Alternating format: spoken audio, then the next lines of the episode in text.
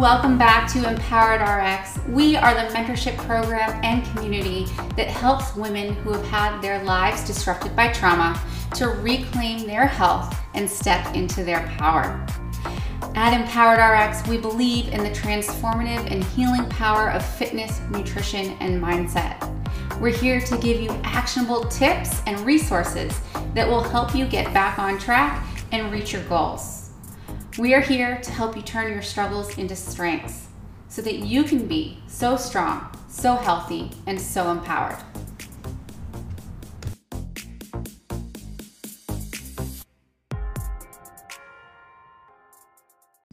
Welcome back to Empowered RX. We are the mentorship program that helps women who have had their health disrupted by trauma to overcome their obstacles and turn their struggles into strengths.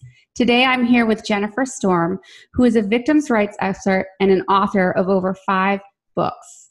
Jennifer, thank you so much for being here today. Thanks for having me, Leah. I'm excited.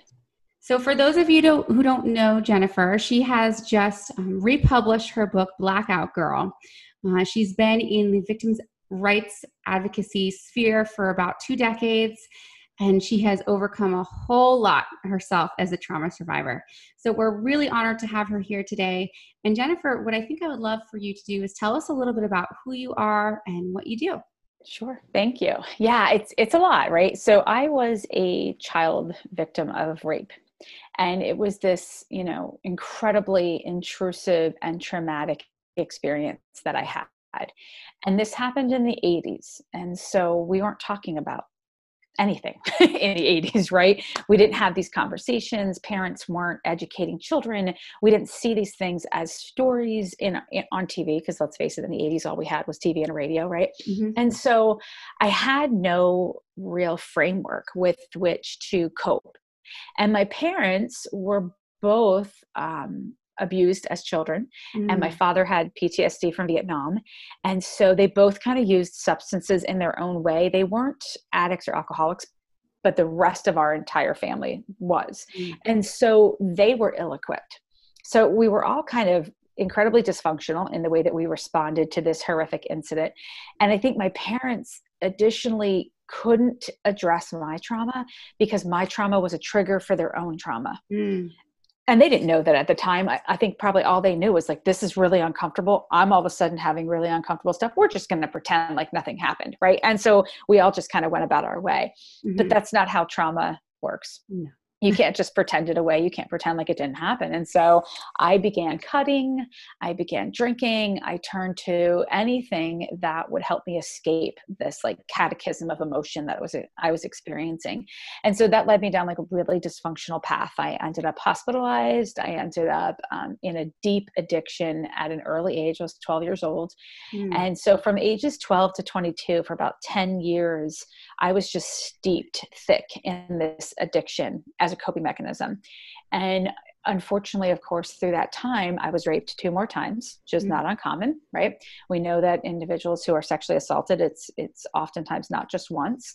Um, also, being in environments where I was constantly black out and heavily intoxicated you know that's that's a prime opportunity for a rapist right so you know unfortunately i had another incident where i was um, i was raped while i was completely blacked out and then i had more of a forcible experience at age 15 and so all I did with that trauma was I just kept pushing it down. I kept pretending like it didn't happen. And the best way to do that was by using drugs and alcohol and I, you know, it was pretty dysfunctional. A lot of stuff happened, as you know. It was enough to fill a book. Mm-hmm. um, and my book is titled Blackout Girl because that's who I was. I drank in excess.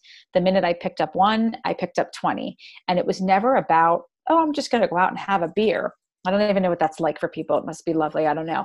But mm-hmm. mine was like, oh, how many of these can get me to the point where I'm not dealing anymore and mm-hmm. I don't have to think. And I certainly don't have to feel this stuff that's coming up for me and so you know that led me into alcohol was my primary use but then cocaine became this great enabler because it allowed me you know i blacked out a lot hence the title of the book. And so when i found cocaine it allowed me to not mm. black out. And really the motivator for me to use cocaine was to stop being raped. Like because I would black mm. out and then people would would do things to me that I didn't consent to that I I would wake up the next day and I would have no memory of what was happening.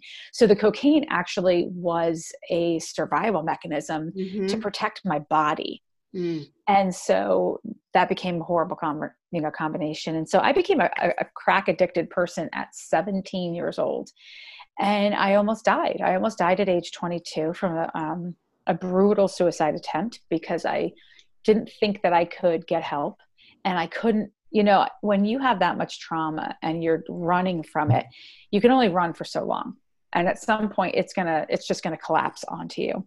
Mm-hmm. and that's what ended up happening one night. It just all came collapsing down. And I was also in my 20s which we know cognitively when you enter your 20s your brain starts to you know get that executive executive functioning. And so you start to remember things that maybe you repressed and mm-hmm. it, it makes it harder to keep pushing all those traumatic experiences down. And so i almost died and thank thankfully that did not happen. And i woke up and i went to treatment and i started to you know walk this path of recovery and healing from my trauma. And so you know that led me to college which then led me to a career in victim services. I didn't know that victim advocates existed. That, that wasn't a field that i learned about in college. It certainly wasn't anything i had in the 80s and so when i learned that there was this incredible field of people who helped other people who were harmed by crime i was addicted. And so i spent 20 years working in victim services in, in two different agencies, one very front end oriented, going out, responding to the direct incident. And then the last seven years, I was appointed by the governor to a position called the Commonwealth Victim Advocate in Pennsylvania. And I did a lot of legislation and lobbying and post sentencing work. So that's been the bulk of, of my career has been just uh, helping other survivors find their voice, navigate a you know a confusing justice system and to try to make the world a little bit better for survivors.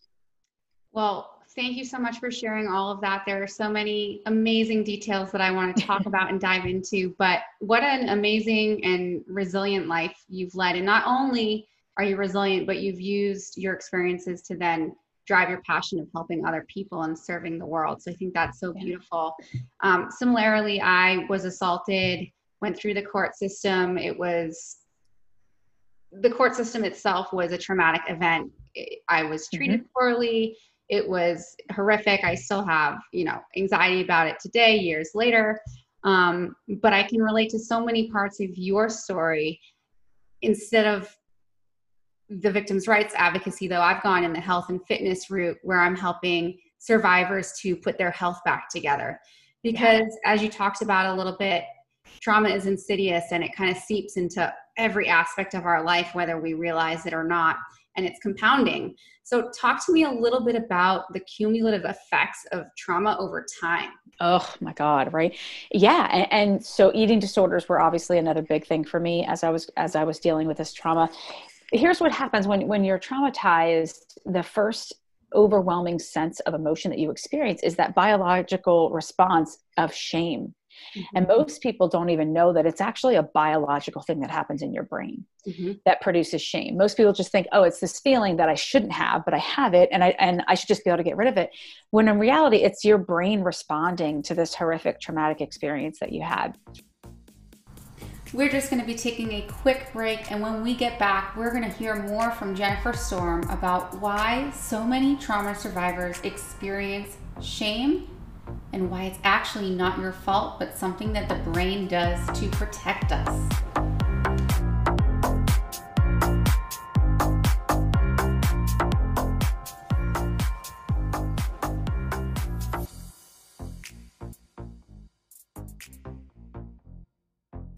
Here's what happens when, when you're traumatized. The first overwhelming sense of emotion that you experience is that biological response of shame Mm-hmm. And most people don't even know that it's actually a biological thing that happens in your brain mm-hmm. that produces shame. Most people just think, oh, it's this feeling that I shouldn't have, but I have it and I and I should just be able to get rid of it.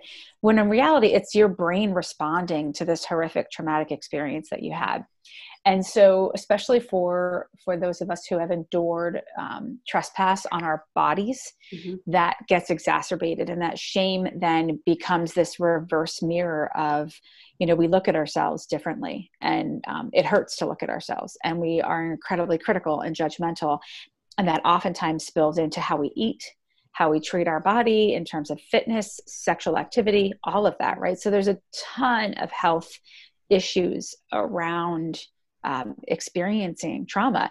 Anxiety disorders are incredibly common. I mean, I had PTSD for 10 years and had no idea, right? I had insomnia.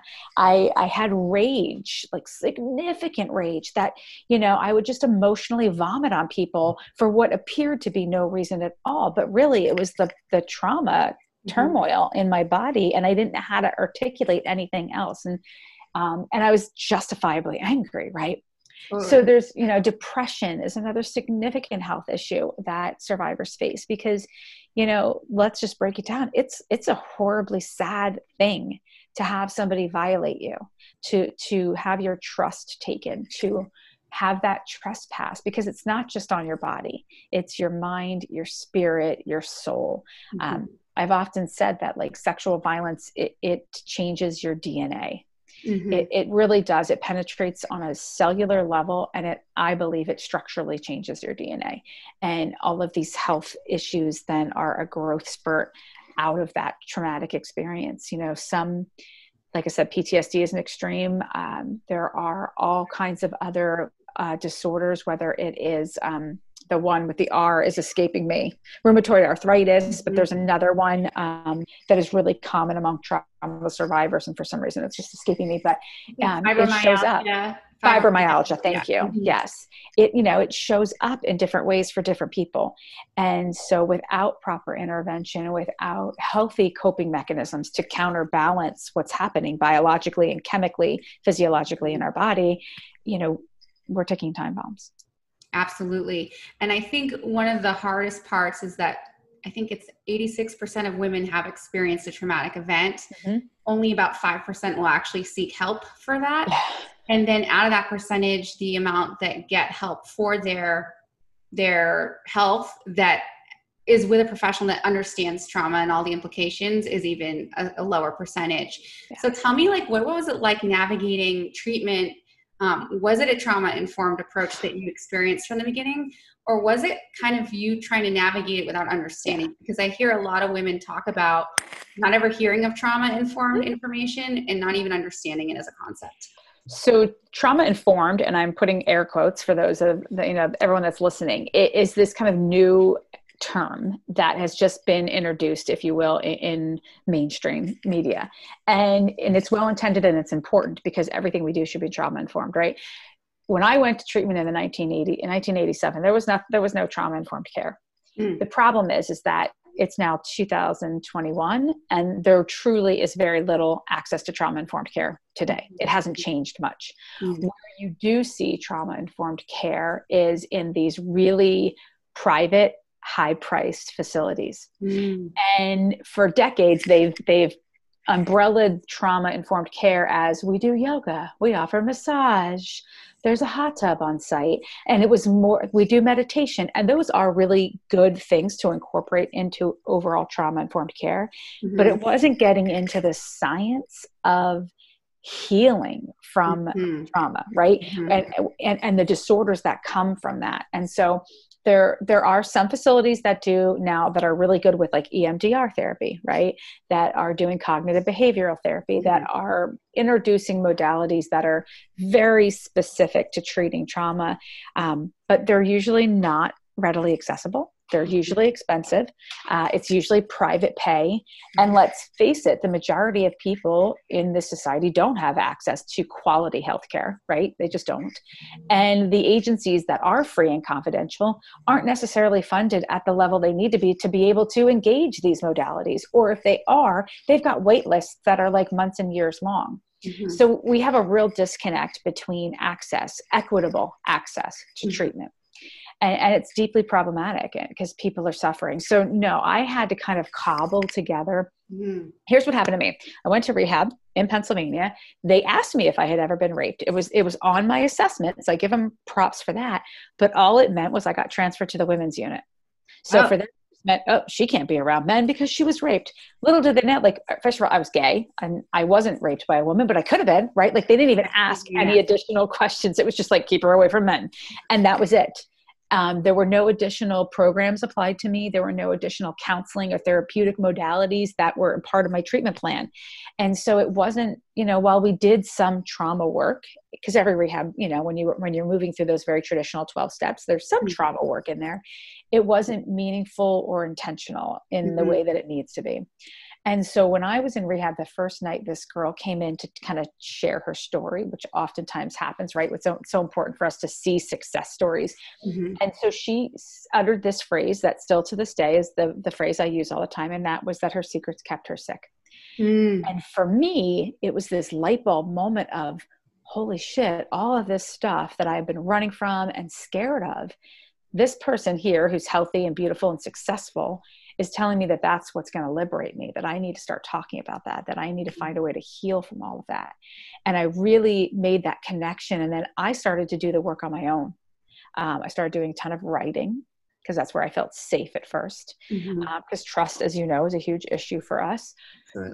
Then i found a therapist um, when i got kind of settled outside of rehab and then i started really doing that deep work and and i've been doing it for 20 almost 24 years that is amazing. And so kudos to you for navigating a broken healthcare system mm-hmm. and a broken recovery system and really being able to have the resiliency to push through because I know how hard it is from personal experience and just from hearing other stories. So proud yeah. of you. That is amazing. Thank you. Thank you. Um, yeah.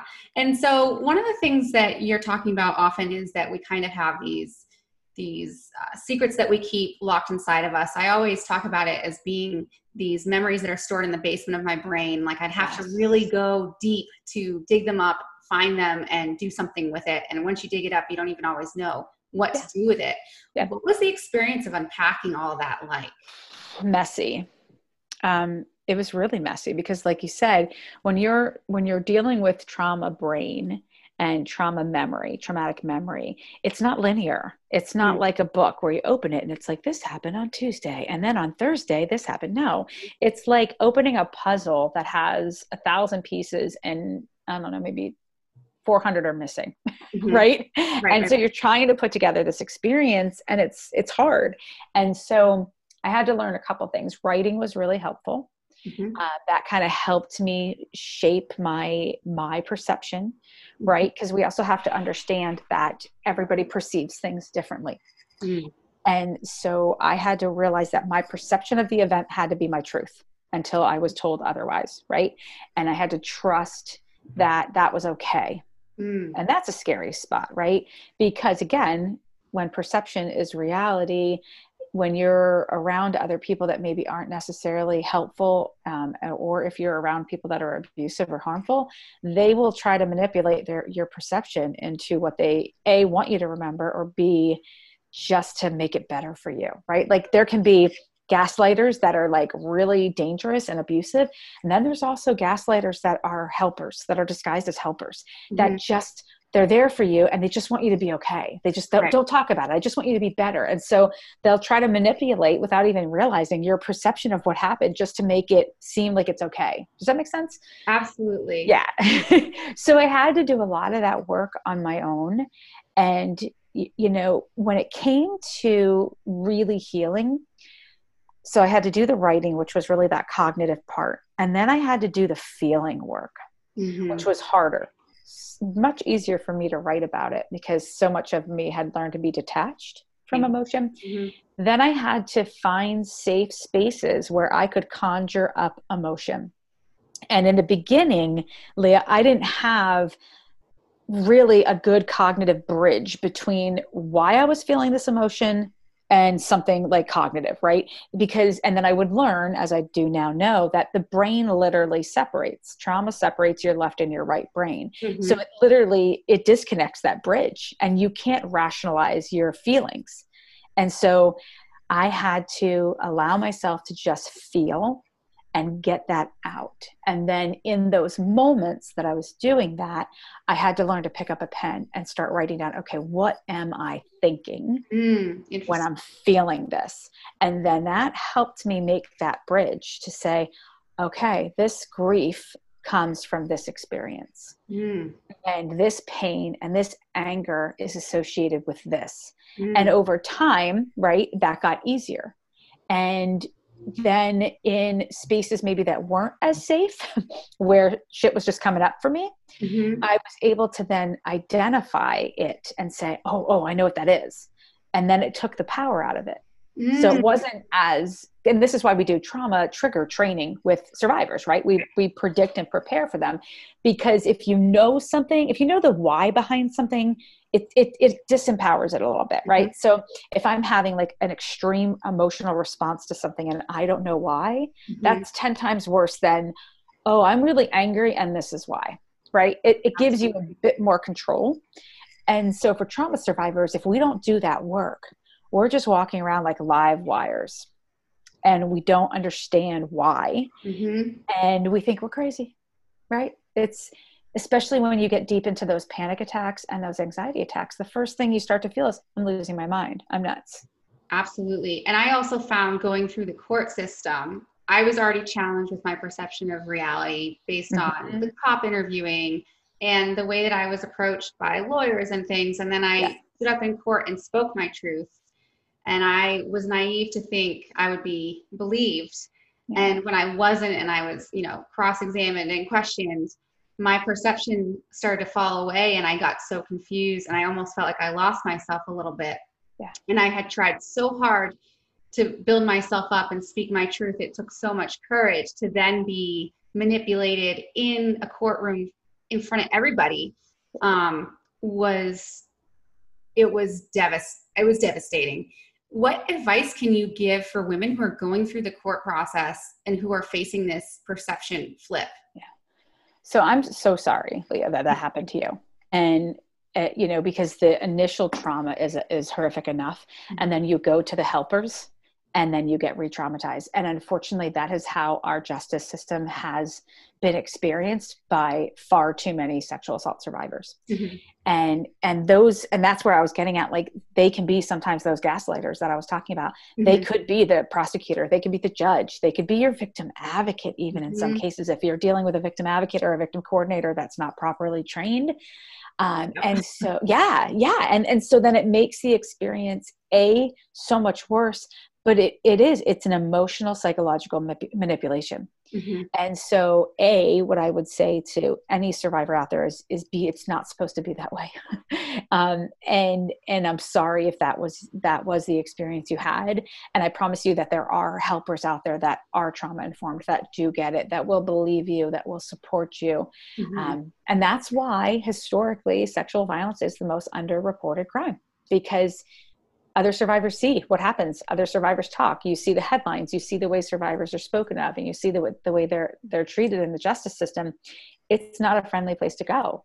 And when the first person you encounter which is typically law enforcement is not believing you and is is shaming you and and you know trying to manipulate your memory and your perception why would you trust and move forward?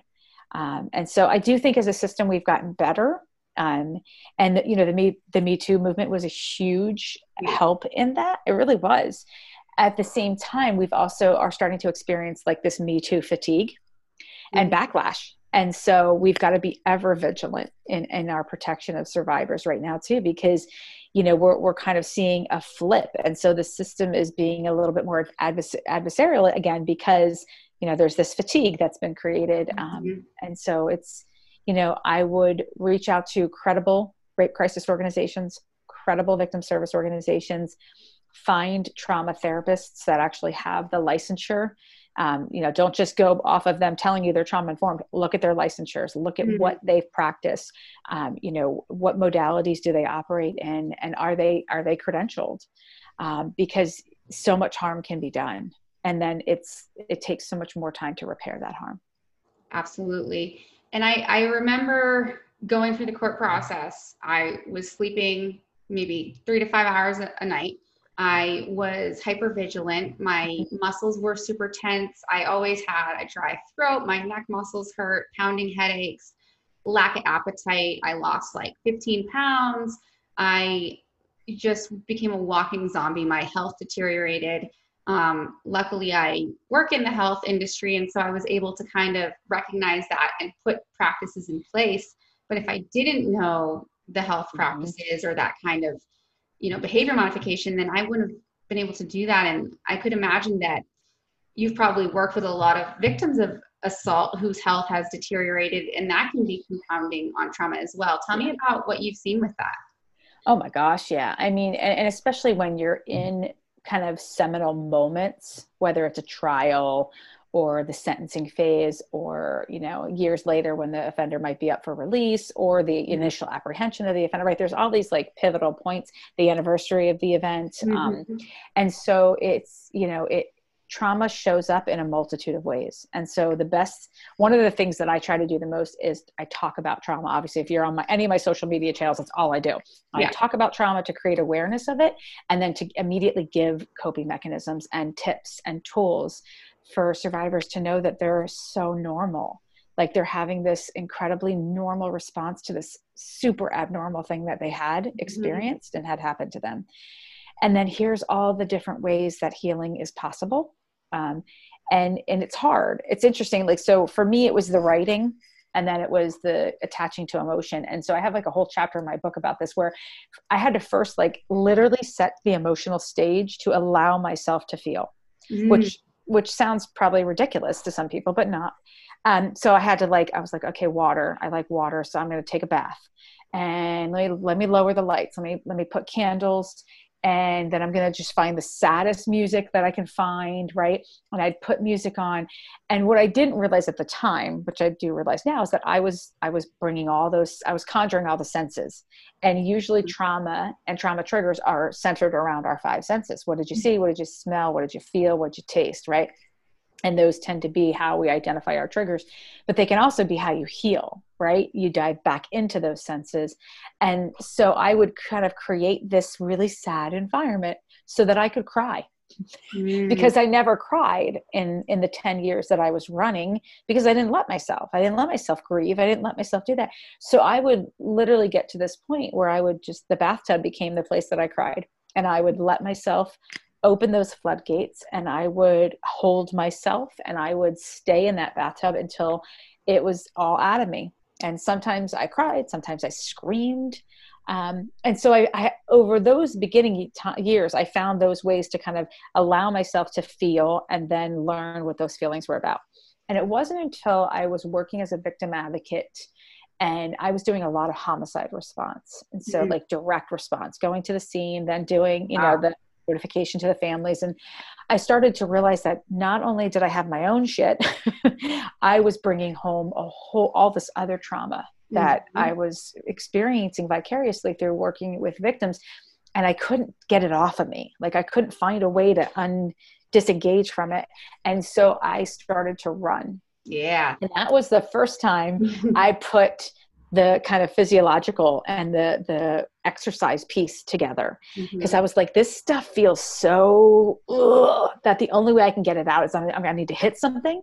I need to run. Mm-hmm. And when I was younger, I used to hit things a lot. Like I would, and I read about this in Blackout Girl. I used to hit like my brother's bunk bed until my knuckles were bloody because it was that physical exhaustion. Mm-hmm. And so I started to run. And so I would run every morning for two hours um, and it just it gave me that exhaustion i'm sorry two miles not two hours. Um, it gave me that physical oh. exhaustion. I know.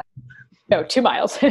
Um, but it gave me that physical exhaustion that allowed me to process what was going on. Um, and now exercise is a daily staple of my um, my maintenance my spiritual maintenance my self-care routine um, I don't run anymore because my knees no longer could handle, you know, the pounding of the pavement. So now I'm a, I'm a, a spinner. I cycle because I can still get that same high intensity workout and feeling that I got from running, but mm-hmm. the impact is less. And I do a lot of weight training too. And I call it my synthesizer because I can start a workout in the foulest of moods, like pissed off or upset or just not wanting to do it. I've never ended a workout feeling worse. I've always been able to take whatever stuff I was walking into the the gym with or into my workout space mm-hmm. and I've been able to synthesize those emotions into a place of productivity for myself. I can relate to that so much. When I was assaulted, I picked up running and I would literally run until I couldn't feel the anxiety anymore. Mm-hmm. So it would just be hitting the pavement till I couldn't feel and I would have this clear state of mind. And that's actually what got me into this field in the first place. And I didn't find out till years later that the reason behind why high intensity interval training is so appealing to people who have been through this stuff is it actually helps us return back to a healthy window of tolerance when we've been so used to living outside of it. Yep. Um, there's a nervous system adaptation that occurs when we have to come down from high intensity work. So it's very grounding. It's a, an extreme release, and it mm-hmm. also forces you to take care of yourself in other ways with nutrition, mindset, and everything else like that. Yep. One of the things that you were talking about is your book, and I'd love to dive into that. Mm-hmm. Book Blackout Girl. Um, it moved me to tears multiple times, and I think one of the things that I love so much is that I would imagine that most victims of assault or abuse would be able to read this and connect with it um, on some level. Tell us about your book mm-hmm. and just tell us about that journey. Uh, well, first of all, thank you for bringing me to tears now. um, you know, the whole reason I wrote it was um, because I wasn't finding my story in in the bookshelves that I was going to, right? And I was an avid reader when I first kind of got into recovery. I learned by reading and so i wanted to to put out my experience because i was like well i can't be the only person that has gone through all this. And i know i'm not because i just i knew right? And so i, I really wasn't a writer. I was a person with a story that then decided you know what this is this is a story that maybe needs to be told. And so i approached Hazelden publishing mainly because uh, most of the recovery books at the time that I was reading were published by Hazelden, and so I thought, well, this is this is a like-minded publisher, so maybe they would be interested in doing this. And that was also when like this was in 2008, so the mm. memoir genre was really popular at that time, and so were addiction memoirs, mm-hmm. and most of them were pretty. Um, graphic about their use and really light on their recovery. and so I wanted to put a book out that had both because obviously you've got to tell people the story and you got to pull them into what you went through. Otherwise, you know, the the recovery side doesn't have, you know, as much um, weight right? If you don't if you don't walk somebody through your hell how can they know your hope? Right. And so that's what i did. So the book really started off as my personal writing and then turned into a book. And it was really healing to write. It was really hard to write, hmm. but it was healing and it was purposeful. And so I wrote that in 2008 when, which is kind of ironic. I, I, wrote the book, we had high aspirations, and then the financial crisis happened. And so the kind of the book industry, along with all industries, kind of tanked. So the book survived though, and it did really, really well. And it reached, for me, it wasn't about becoming a best selling author. It was about making sure that other people out there who have gone through what I have gone through know that they're not alone.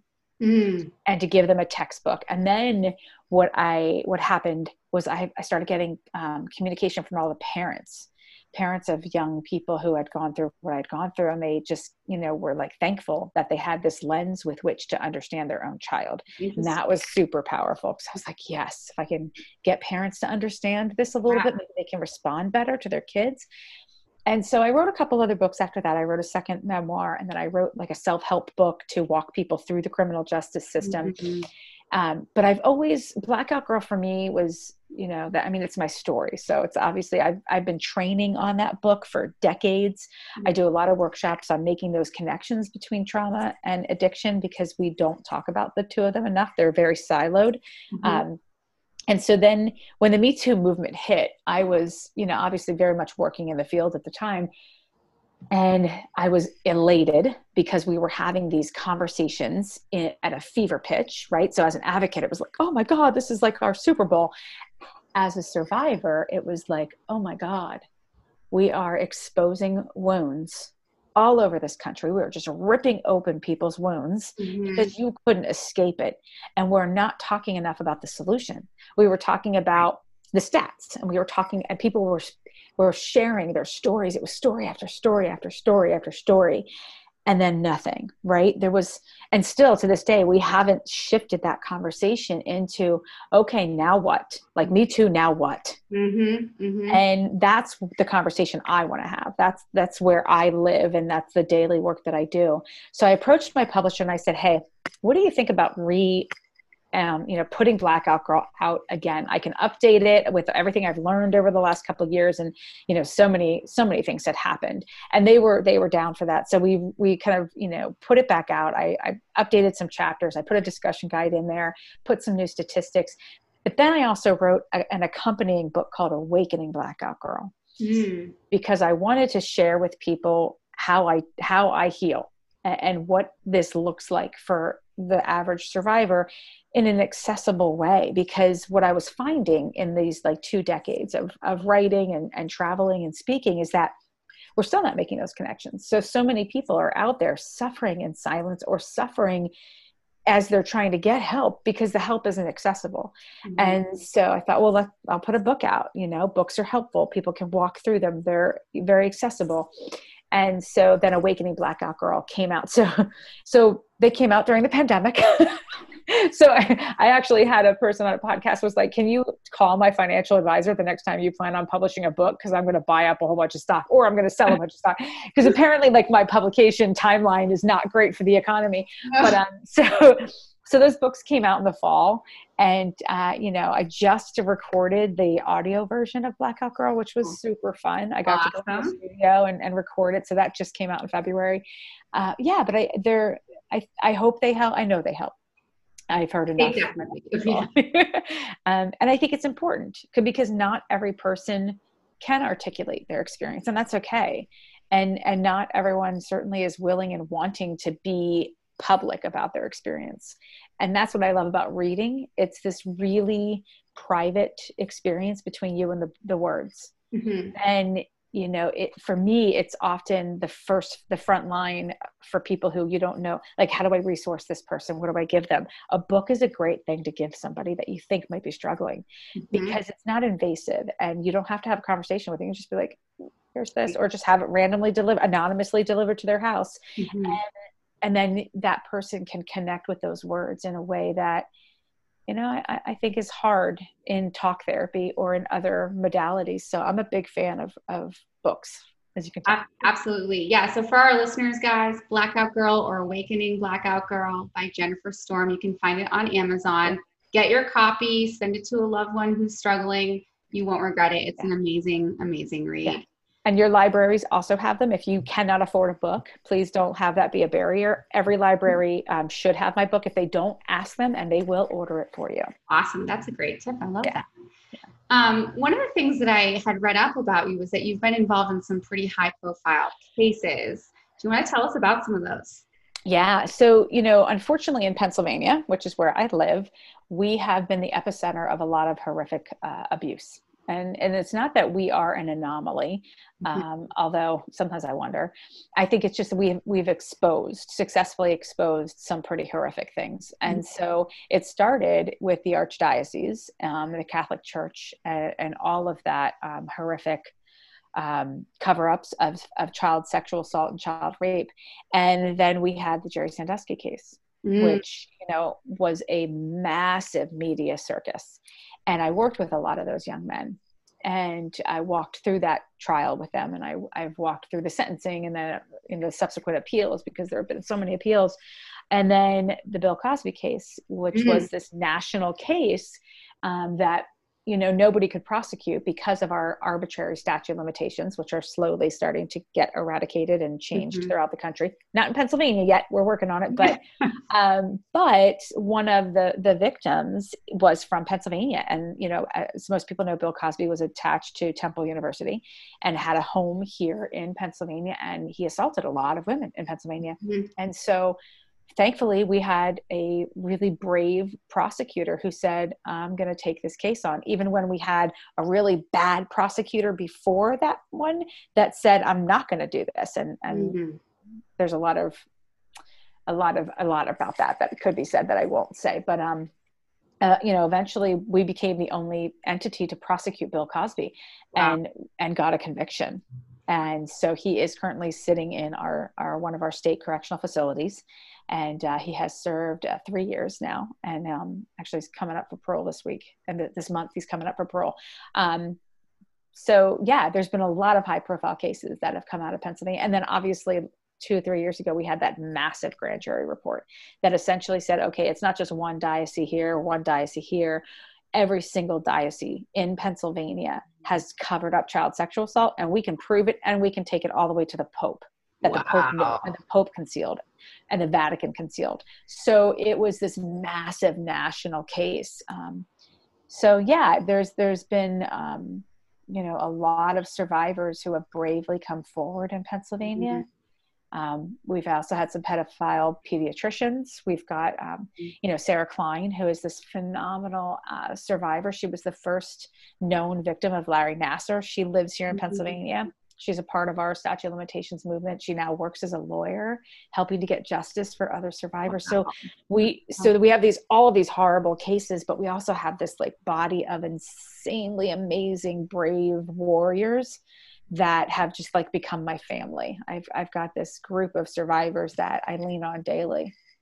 I think community is so important to the healing process and I think you you turned a really a, a negative space with all that trauma into a, a healing space with having all the survivors that unite and use their powers for the greater good. Yep. Um, I always joke around that trauma survivors have superpowers. Yes, um, we are. We're superheroes. Super, super empathetic. Um, yep. Want to help. Want to use their passion for the greater good. Tell me a little bit about the importance of community and what it can do for people's health and well-being. Yeah, you know, and it's I write about this in Awakening Blackout Girl because you know you need to find your people. Mm-hmm. Period and and community support and peer-to-peer support is so it, it's so important. Um, and so we have this group like i talked about this kind of amazing group of survivors and we have a facebook group that we we all communicate on. And just the love and support and unconditional stuff that goes on in that group alone is worth engaging right? Mm-hmm. and thankfully now with with what happened with covid so many people have been forced to go online. And so mm-hmm. there are so many more like private facebook groups and and other entities where you can go and access support. But i mean for me it's just showing up in that space. Like i show up in that space all the time to give resources to provide information and to give support. But i also get so much from them as totally. well Mm-hmm. You know what I mean? And sometimes it's just a, you know, love you guys. Um, we're, I'm here for you. I'm thinking about you guys. Um, or our survivor will just put in there like, I'm really struggling today. And then mm-hmm. 15 messages of like empowerment and support and strength come in. Mm-hmm. And it's how we lift each other up.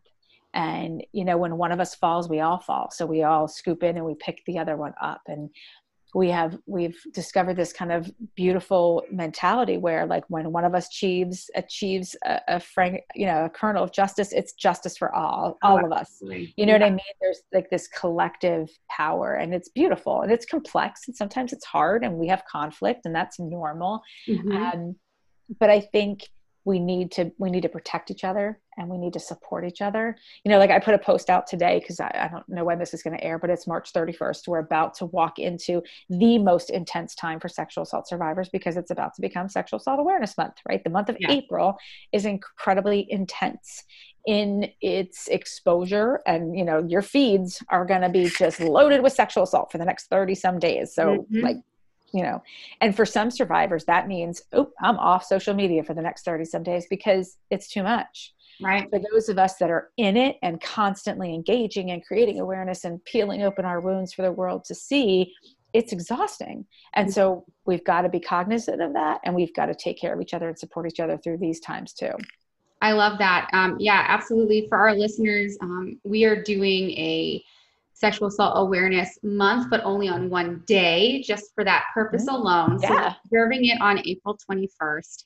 Um, and we're doing a self defense clinic in which the funds go to help victims of assault. Um, and so Thank we're you. just hoping to make a difference in the world, but we do recognize how traumatic the month can be. So we mm-hmm. are limiting it to a one day observance for that purpose alone. But if anyone who's listening is looking for a community, Empowered RX community on Facebook is free and it is filled with resources on how to get your health back and how to find help and just support whenever you need it. So you can join that if you're curious about that. And then Jennifer, why don't you tell us where we can find you, your information, all of that?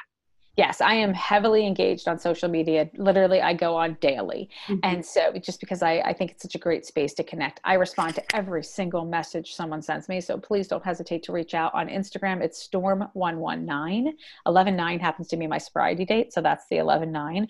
And then on Facebook, it's just Jennifer Storm Author. And on Twitter, it's just my name, Jennifer R Storm.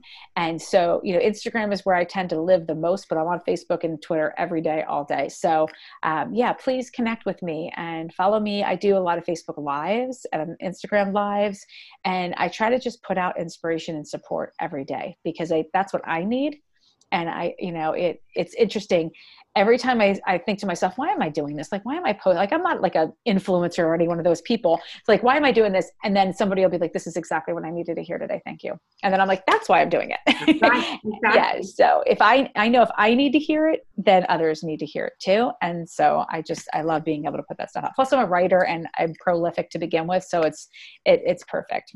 Absolutely. Yeah. I found you and I just loved your content immediately. I saw you were spinning and into fitness. Oh, yeah. This is the perfect combination. People don't embrace this enough. Um, we've really appreciated having you on our show. Before we wrap up, just would like to see if you could give us five actionable steps that our listeners who are in the trauma recovery process could take to just stay grounded or healthy or to just see hope. Yeah. Um, so I think first and foremost is to acknowledge what you've been through mm-hmm. and understand that you're not alone. Mm-hmm. Like, just you're normal. You're a mm-hmm. normal person experiencing an incredibly abnormal thing. Mm-hmm. Um, and then, two, that there's help, there's hope, there's healing. Um, you know, we, we often hear about the disorders that come from trauma. Mm-hmm. We don't talk enough about the healing that happens too. Just like you have post traumatic stress disorder, there's a thing called post traumatic growth. Mm-hmm. And it's this amazing place that you can get to, that it's accessible for you. You might have to find it you're on your own. You might have to cobble it together because everybody's recovery process and healing is different, uh, but it's there. Uh, I would say that, you know, is as simple as it is, basics, water, sleep, mm-hmm. exercise. Mm-hmm. Exercise for me, I would die without it. Like, I, and I, I know that sounds really extreme, I would. I, I, would, or I would be the biggest asshole on the planet. And yeah. I have to, my trauma shows up physically. And if I don't synthesize it properly, if I don't give it the space that it is begging for, I am not the best version of myself. Mm. And so I prioritize my exercise. It is the, fir- well, it's not the first thing I do when I wake up. I wake up, I take my vitamins because that's important too and then I come in and I write. I do my my morning posts, and then I'm on my bike every day by six thirty in the morning. Awesome. And you know, I have a, I have a group that holds me accountable, and we're all texting, so we know we schedule our our exercise the night before. We know what we're doing. It's so you also have to plan, right? Set mm-hmm. yourself up for success. Um, be strategic set alarms do all the things that that you can do and there's resources there's books there's documentaries there's movies there's websites there's forums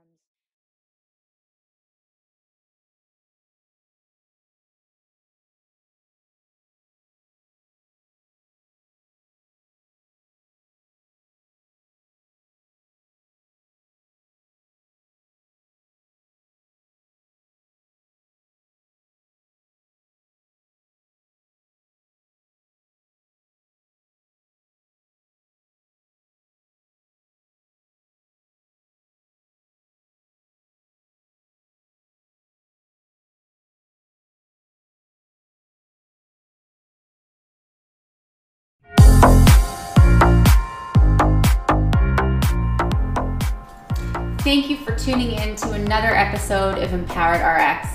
If you want to find us for more information or to understand more about our services, you can find us on Instagram at EmpoweredRx, or you can join our free Facebook community filled with women who are all trying to get healthy and happy.